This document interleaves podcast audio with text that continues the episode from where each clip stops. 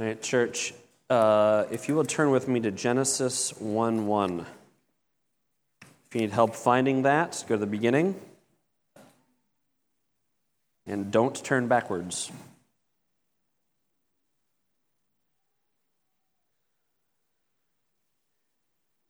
As John said, we are starting a sermon series on the book of Genesis.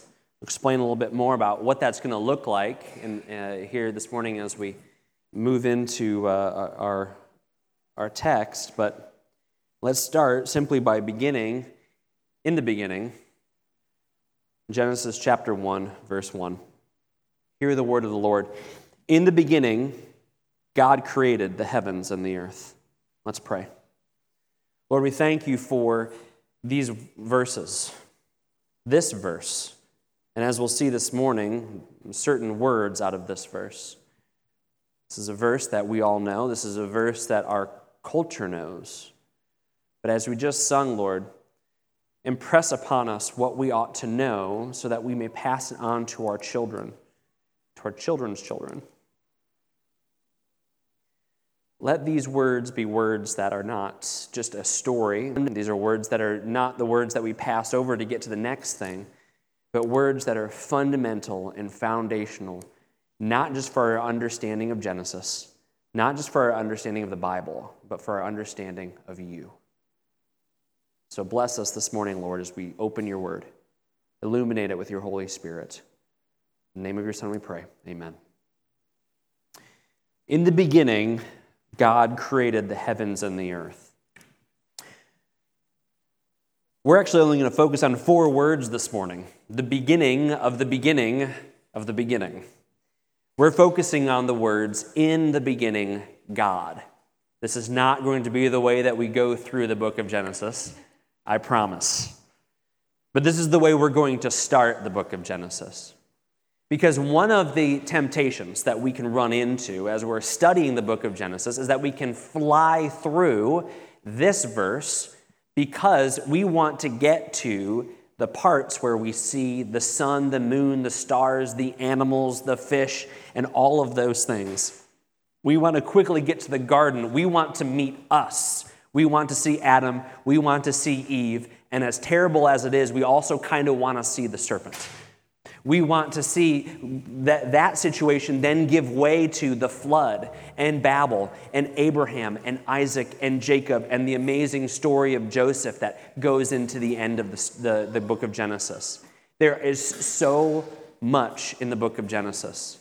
There are so many stories, there are so many t- truths, and as I mentioned earlier, there are so many foundational aspects of who we are and what we know and what we believe that we find in the opening chapters of the book of Genesis. But we can't run past these first few words because this establishes why. This establishes what, and most importantly, this establishes who. Because it's not in the beginning trees and lions and gardens and serpents. It's not in the beginning man. It isn't in the beginning Adam or in the beginning Abraham. It's in the beginning God.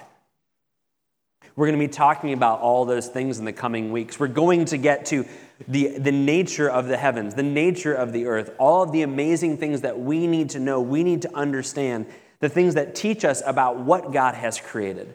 And so often, as we've encountered in our lifetimes, the lifetimes of, of our parents and grandparents and great grandparents, core truths that define why what we understand about creation as revealed to us in God, by God in Scripture is radically different than what we understand from the world's interpretation of what we see around us.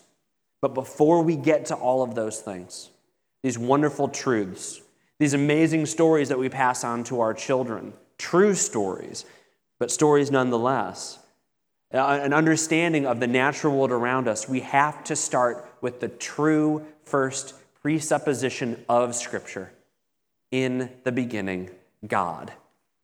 And this establishes an important way of understanding Scripture. We can think of it as story and theology together. Now, this word story, I've heard it countless times. We shouldn't use the word story when we're talking about the Bible because stories are Cinderella and Sleeping Beauty and things like that. And those aren't Earmuffs, children, those aren't real. But at the same time, story is how we communicate anything. Story is how we, we talk about what we did yesterday. It is a story. And you may be very familiar with uh, some very, very insightful uh, comments from authors like C.S. Lewis and J.R.R. Tolkien about the idea of stories and, and as stories of the Bible as true myth. They are true, but just like pagan societies have myths that undergird what they believe and what they do, Scripture is a true myth that undergirds and drives what we believe and what we do. This was instrumental in their, in their composition of works like The Hobbit and, and Lord of the Rings and the Chronicles of Narnia, that they are showing these things as myths that are not true, that reflect the true myth, the true story of biblical history. And so it's appropriate to call these things story. It's the idea of narrative. It's communicating to us where the world came from. It's, in, it's, it's communicating to us what God has done with people in ages past. And so we like to think of looking at Scripture, starting in Genesis, with story and theology together. We know the process, we know what happened, but it's what we would call redemptive historical theology.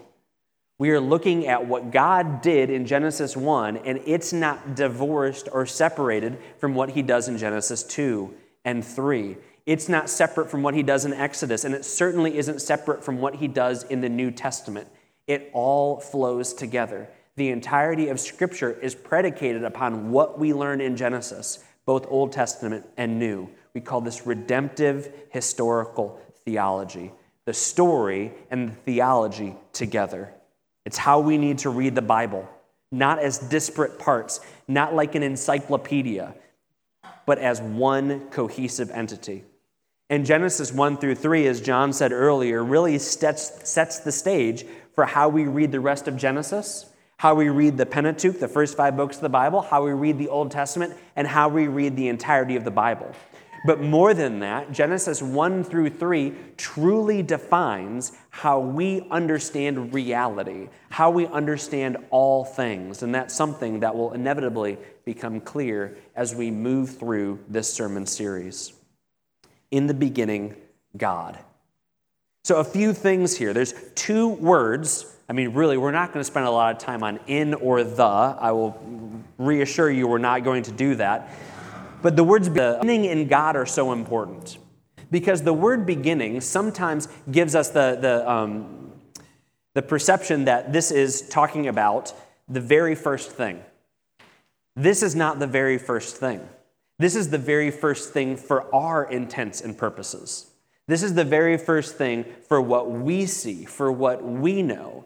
You can't go back any further. There is no way that humanity can go back before this beginning.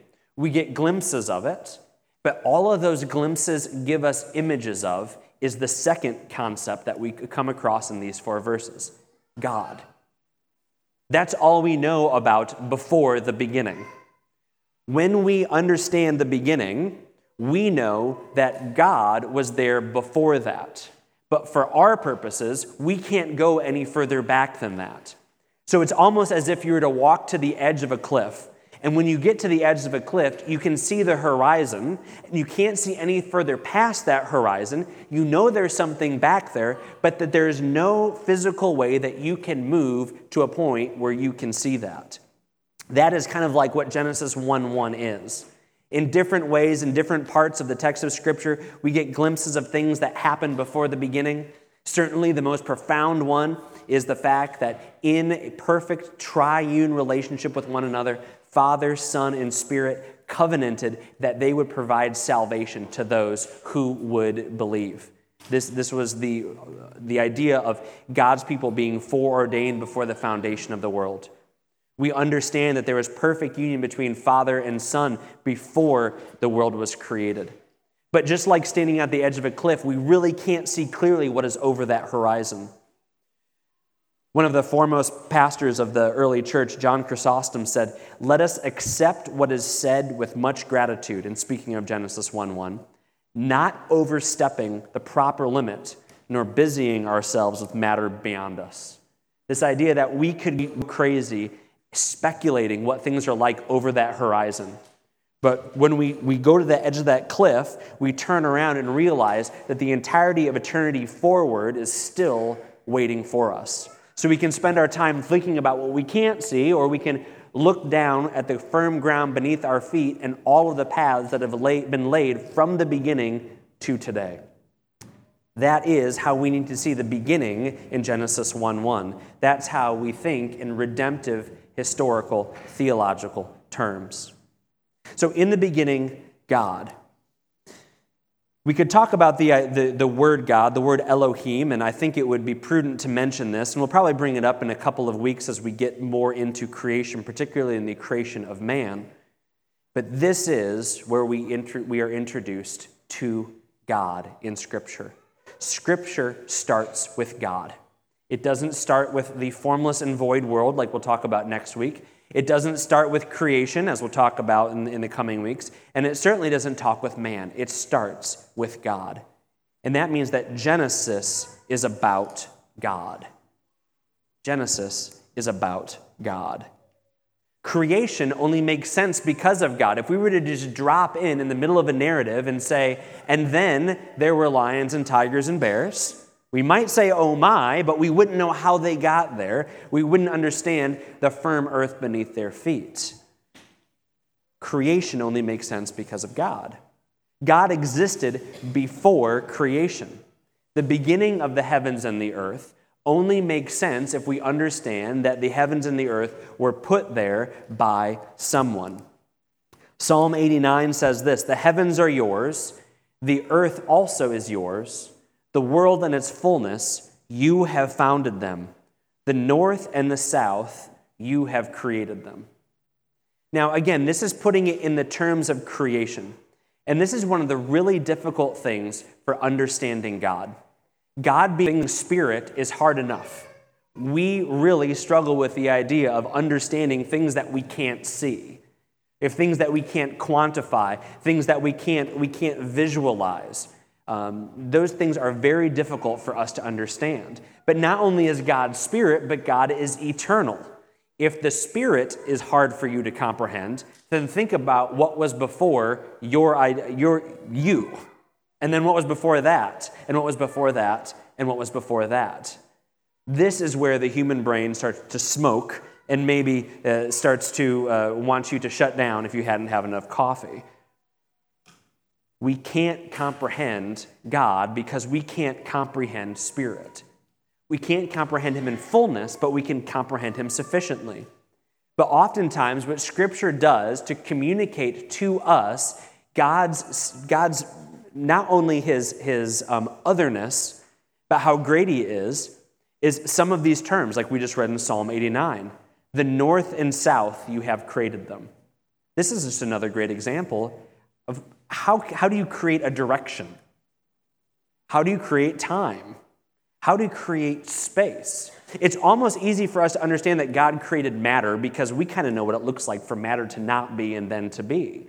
But to create the space in which matter even exists, to create the idea that there is spatial direction between different pieces of matter, this is beyond my understanding from a physics standpoint. But this is what we see that God created the north and the south. The psalmist uses this language to communicate to us the grandeur of God, how big He is, how much of, of, how much wisdom and how much of significance is placed in our need to understand who God is. But beyond that, He existed before these things. In Psalm 90, it says, Before the mountains were born, or you brought forth the earth and the world, even from everlasting to everlasting, you are God. So, church, Genesis is about God. Again, we quickly get into us. We quickly get into the things that we see. But if we, if we too quickly get to that point, then we lose sight of the fact that we are meant to understand who God is and what God has done more than understand the thing that God has done. If we understand creation in a wonderful way, but we don't understand God as the creator. We are simply someone who adheres to intelligent design but doesn't understand the designer. If we understand Abraham and Isaac and Jacob very, very well, then we are a wonderful pre-historical Judean uh, scholar, but we don't understand the one who had relationship with them and brought them into a place where they were meant to be. We need to understand God. And so frequently, as I said before, we only try to understand God in relationship to us. And so, uh, one of the, the, the, phrases that you might hear in, in evangelicalism is that the Bible is God's love letter to us. And I understand kind of where that's coming from. But the Bible is about God, it's God's revelation of Himself to us. It is more of the presentation of a great lover to his beloved than it is a love letter talking about us in all cutesy terms. And we are introduced to that great lover of his beloved in Genesis 1 1. So, are there questions about what comes before? Are there questions about the nature of God? Are there questions about all the aspects of his immensity and his eternity and his immutability, the fact that he doesn't change, all of these things? There are plenty of questions about these things. But what is important? What is being communicated to us in Genesis 1 1? It's that God is. In the beginning, God. This is what we have to understand. This has to be a, a, a foundation for us before we move on. We understand that God is before we understand that God then reveals himself to man. God doesn't exist simply to be our God. Do we understand that? God doesn't exist to be our God. God existed before we were even a thing. God is self existent. Now, we understand God and we know God in relationship to us, but He doesn't need us. We are contingent upon Him. We are dependent upon Him. He is not dependent upon us. This ought to have significant ramifications in everything that we do. This needs to influence the way that we read Scripture. This needs to influence the way that we worship. This needs to influence the way that we parent. This needs to influence our evangelism. These things are so essential. If we get Genesis 1 1 wrong and we put ourselves before God somehow, then we can define worship in the way that we want to define worship. We can define Scripture in the way that we want to define Scripture because it puts us at that same presuppositional first fact truth level as God. We understand that God is, then God reveals himself to us. That has to be the priority, that has to be the order, and that is what we get in Genesis 1 1. So, first, Genesis is about, is about God. Secondly, Genesis being the first book of the Bible, and you'll find, you'll find agreement of this in virtually every sect of Christianity and even in Judaism. Genesis as the first book of the Bible. The Bible is about God. Now, this might sound very redundant from what we just talked about, but it's important to understand this. Genesis being the first book, and the, the primary way that we come into Genesis is understanding that God is we understand that the Bible is about God. The Bible only makes sense because of God. And this works at multiple levels. we understand later that we, under, that we can um, comprehend Scripture because of the illumination of the Holy Spirit. So, in that sense, the Bible only makes sense because of God, because we need God's illuminating Spirit to explain and reveal His truth as found in His revealed word to us. But more than that, as we alluded to a moment ago, Scripture only makes sense with God as the main character. So, this is something that actually we included in the, the handout for children this, this morning, and it's something that I would encourage you to think about later this week. When we talk about story, we talk about, again, we, you know, fast forward a few, a few chapters in Genesis, we get to Abraham. And if we can go back to the time of flannel graph, we can pretend I have flannel graph. What happened? Well, you put Abraham up there. And you had Abraham maybe in Ur of the Chaldees, and then you had Abraham trotting over to the promised land where he was supposed to go. And then you had Abraham and you had Isaac, and you had all of these characters and all of these figures pictured before us on a lovely flannel board. And although God is using those people, who is the main character of that story? It's quick and easy to identify Abraham and Isaac and Jacob. And think about the miracle that God provides a ram up on the mountain where God sees. And all of those things, those become important because we can tangibly see them. But who is the one who is the main focus of the story? It's God. Abraham is a supporting character. Isaac is a supporting character. The ram is a supporting character. The thicket in which the ram was stuck was a supporting character. These are important things, but they are secondary to the main character of the story the God who is revealing himself to a people. God help us if we put ourselves as the main character of the story.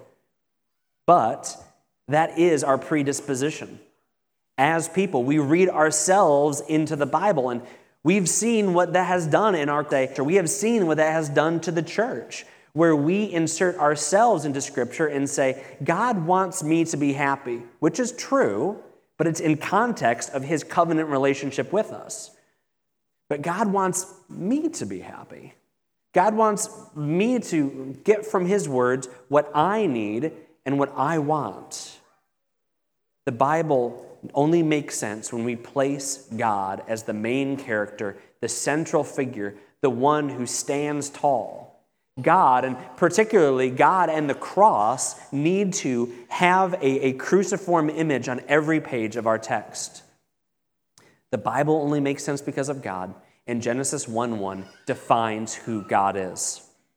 Joel Beeke, a, a prominent Puritan scholar who's uh, done just great works in bringing some kind of buried treasures of the last two to three hundred years of Christian literature into the present, writes this in talking about the Puritans' perspective on Genesis uh, 1. He says, while modern evangelicalism claims John 3:16 as its text, the Puritan would more likely cite Genesis 1:1 to show how everything that happened since is part of what God has designed for his own glory. Theology is meaningless apart from a true understanding of God. You think about even what we did this morning in, in our catechism and in our confession that we can't jump to the good news without establishing the bad news. We can't tell people about a Savior unless they understand they need saving. But the idea of a Savior, the idea of saving, it depends on core presuppositional objective truth. And that is not found in us. It's not found in the creation. It's found in one who is transcendent, who did the creating and has revealed himself to us. Genesis 1:1 is as important in evangelism as John 3:16 because it establishes that God is other. It establishes that God is the lawgiver and it establishes that God is the one who has not only fulfilled the law but gives us opportunity to know him through that. So we, the Bible only makes sense because of God. We can't make the Bible about the history of the cosmos. We can't make this a, a, a kind of a sanctified history book. We can't make this a sanctified uh, a science book. And I think that's one of the things that we'll talk about in the coming weeks when it, as it re- relates to the nature of creation. If we try to find biological, geological truths in Genesis 1 through 3, then we are going to be disappointed because that was not the intention. If we try to understand the, the vastness of space and, uh, or, or the, the minute nature of the structure of a molecule, we are going to be sorely mistaken because that is God's, not his intention. As much as the church would have liked that over the last uh, century to have proof texts uh, regarding the particulars of the nature of creation, that isn't the purpose. The purpose is about revealing God to us. If Genesis and creation are about God. The Bible can't be about creation. It isn't about what is temporal, it is about what is eternal. And if we quickly blow past Genesis 1 1 and, and lose the fact of God as that first presupposition of us coming to the Bible, then we run afoul of one of the major sins that we see in our culture today, but that has plagued creation ever since the fall. Romans 125 says, "For they exchanged the truth of God for a lie and worshiped and served the creature rather than the creator, who is blessed forever." No, no, no evangelical church would admit we're worshiping the creature, we're worshiping the creation.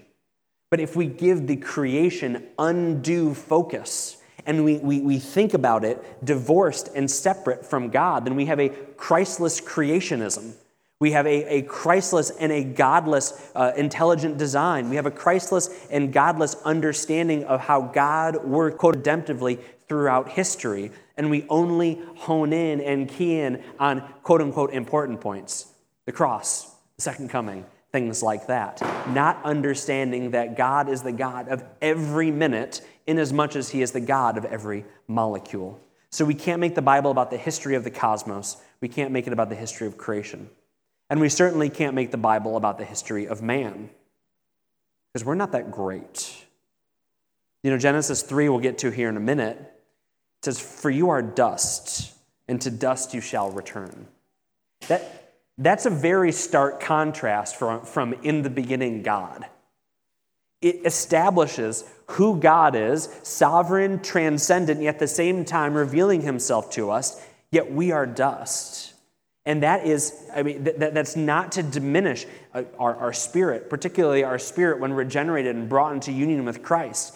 But from a, a, a relative standpoint, God is so high above and we are dust. He literally formed Adam from the dust. The Bible is about God. It only makes sense because of God. It's not about the, the, the, tangible cosmos that we can touch and we can feel. It's not about us because there's none righteous, not even one. We certainly aren't the main characters of the story. Creation, Genesis, and the Bible are all about God, not about man. So, Genesis is about God, the Bible is about God, and thirdly, Genesis 1 1 informs us of the fact that all things are about God. All things are about God. Everything makes sense because of God, and without Him, nothing makes sense. Everything makes sense because of God, and without Him, nothing makes sense. I use a very extreme example. Whenever a tragedy strikes, whenever you have train derailments in, in India, like we've seen this week, whenever we have uh, wildfires, like we're seeing just to the north in, in Canada, where we're, we're even feeling the, the, the negative fallout of that, whenever we hear a personal story of tragedy or trauma, whenever we get that phone call with that diagnosis or the notification of someone who's passed, how do we make sense of that? Where do we go to for answers? Is there a, a, a, rock in, in which we can crack it open and take a microscope to it and we can find an answer there? Is there a guru on a mountaintop? Or is there a, a sage in our local town? Or is there an advice column in a newspaper or online where we can get a satisfactory answer to any of these most difficult questions? And the answer is no, because every one of these things is creation. Every one of these things is fallible. Everything one of these things is temporal. Every one of these examples is something that is not self sustaining, that cannot give us a comprehensive picture of why things happen, and certainly is not the same yesterday, today, and forever. Everything makes sense because of God, our highest of highs and our lowest of lows. God is the one who redeems the most difficult situations. God is the one who explains the purpose of creation and explains the purpose of us in creation. Without Him, nothing makes sense. If you want a real riveting Sunday afternoon, I'm telling you, this will knock your socks off, clear, clear your plans. Read some of the, the philosophy of, of the late 19th and early 20th century. Where you, you have, you know, Marx and Rousseau and all of these characters that have a really high view of man. They don't have a high view of man. There's meaninglessness, nihilism, all of these, the, the, treating people as basically base creatures. And this is the answer that you get when you divorce God from reality. This is the natural result of living as if God is dead. Because without God, nothing makes sense. We are, as a, as a author uh, that I, I appreciate says often without God, we are ugly bags of mostly water. We are a biological happenstance. And so the idea of meaning and purpose falls away. Without God, nothing makes sense. God is the fact that establishes all truth. He is the norming norm. Everything is built off of Him. There is nothing that is needed to come alongside God to define how reality works. God is the, as we see here in Genesis 1 1, we would say the presupposition of all reality. God is the only thing that we need to bring to the table to understand us, to understand the Bible. Now, does God give us a lot of other things? Our own faculties, His Holy Spirit, more importantly, each other, His Word, to understand Him and understand things? Absolutely. But the fact of the matter is, church, is that those things can and might fall away. We might lose access to part of God's Word. Heaven forbid that happen. We might lose access to each other. Heaven forbid that happen. We may lose access to our own personal faculties, and with age or with injury, that may very well happen. But that does not take away who God is. It establishes the fact that we are fallible, that we are temporal, but He is unchanging and He is eternal. Apologist and theologian of the early 20th century, Cornelius Van Til, wrote that reason and fact cannot be brought into fruitful union with one another except upon the presupposition of the existence of God and his control over the universe. Reason and fact cannot be brought into re- to fruitful union with, on, with one another. Without God, without objective truth, then your thoughts, and this is where things get really morbid and tragic, thinking that people believe these things, then your thoughts are nothing more than a fever dream then your thoughts are nothing more than the same biomechanical processes that causes the butterfly to flit across the window or for the frog to hop across the pavement. And just as much as we would say, oh, that's unfortunate, if that frog were to be squished on your way out, there really is no more meaning to your thoughts than the frog thoughts if we live in a world where fact and reason are completely separate because it's all biomechanical process. But we know that's not true. Christians, above all, know that that's not true. And the, and the truth is that the world knows that is not true. But the world tries to suppress the reality that God is the one who is the presupposition of all existence and that He controls the universe. In many ways, that you know, one of the, big questions what's the meaning of life? And just like Genesis 1 1 defines this, the very first question of the Westminster Catechism defines this well. God, is specifically glorifying Him and enjoying Him forever, is the meaning of life. It's God. It's not us, it's not our happiness, it's not glorifying ourselves, it's not enjoying creation forever, it's glorifying Him and enjoying Him forever. So all things are about God. But in the Bible, in Genesis, God reveals Himself to us. And this is where we can't, as Christians, despair. This is where understanding the, the, the, the magnificence and the grandiose nature of God and his transcendence doesn't leave us flat on our faces on the floor. But just like confession leads to assurance of grace, understanding who God is in the scope of the redemptical, or redemptical, that's a word, redemptive historical nature of the text we understand who God is and how big He is, and His high standards and His perfections, and all of the superlatives that go with His being. But then we know that in the Bible, God reveals Himself to us.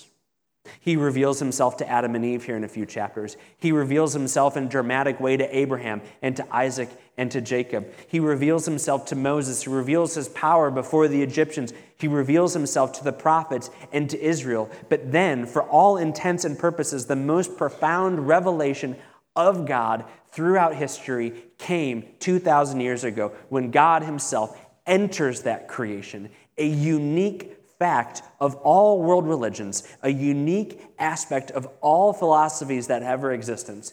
The very one who created all things stepped into that creation and revealed himself fully and perfectly. And here's one of the most striking things, church that when we meet Jesus, when we meet Jesus in God's Word, in John 1 1, now you probably start in Matthew, and that's okay, but in John, when we meet Jesus, we see this beautiful parallel. In the beginning was the Word. So, everything that we just said about God, again, all the superlatives, his grandiose nature, his majesty, his transcendence, all of those things that seem so hard to grasp, things that like border on philosophy and tricky, difficult theology, all of those things are now encapsulated in a man walking around in first century Palestine, sitting down, having fish, drinking wine with his friends. In the beginning was the Word, and the Word was with God, and the Word was God. He was in the beginning with God. All things came into being through him, and apart from him, nothing came into being that has come into being. In him was life, and the life was the light of men. And he, the Word became flesh and dwelt among us. Purposefully, in the inspiration of the Holy Spirit, John takes Genesis 1 1 and he inserts it in John 1 1.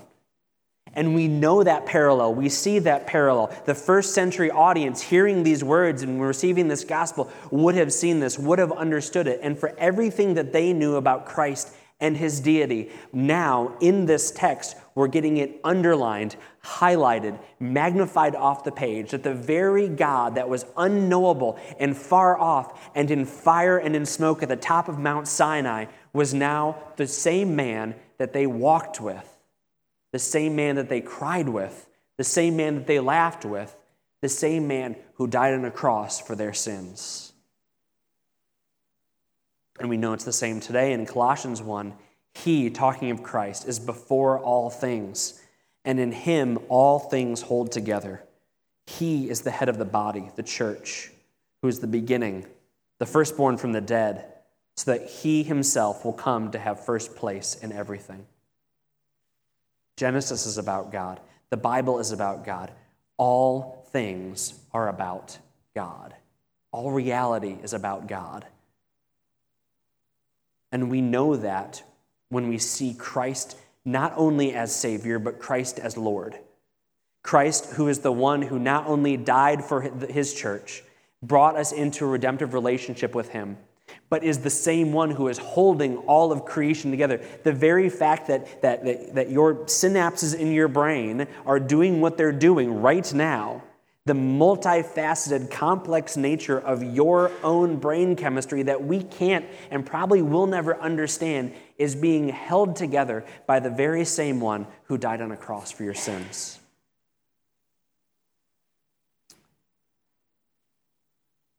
It's a beautiful reminder that the God that we encounter in the first few verses of Genesis 1 is the God that we are about to encounter when we take the Lord's Supper. The God that we encounter in Genesis 1 is the same God that we will become face to face with when Christ returns. This is the great and beautiful picture of redemptive historical theology, of understanding that Genesis 1 1 really lays the groundwork on which the cross stands and by which every step that we take, every word that we say, every thought that we think is on that ground that God has created. And so, with that being said, then our, then our, our, our catechism question a great light is shined upon, shined upon that. We have to obey perfectly and perpetually because of, of who God is. He is the one, and so He has made the rules.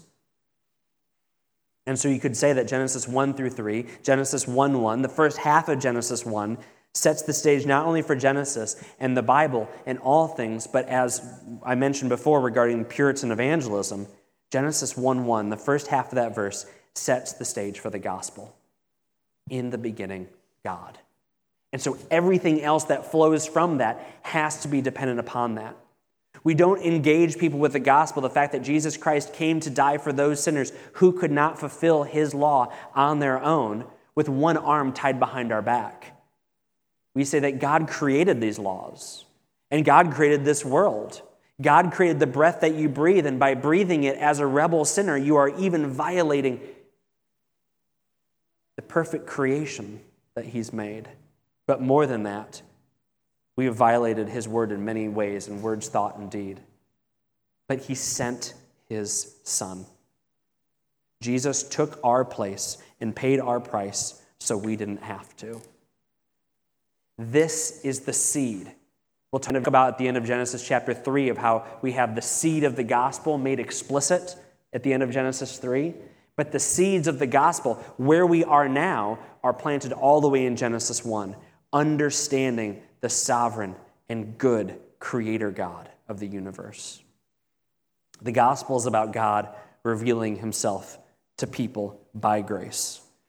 The gospel is about reconciling people to himself by grace. The gospel is about being, God being the God of his people by grace. So, church, as we, as we think about even just these first few verses, it is so easy to quickly run to all of these places that we've run to this morning.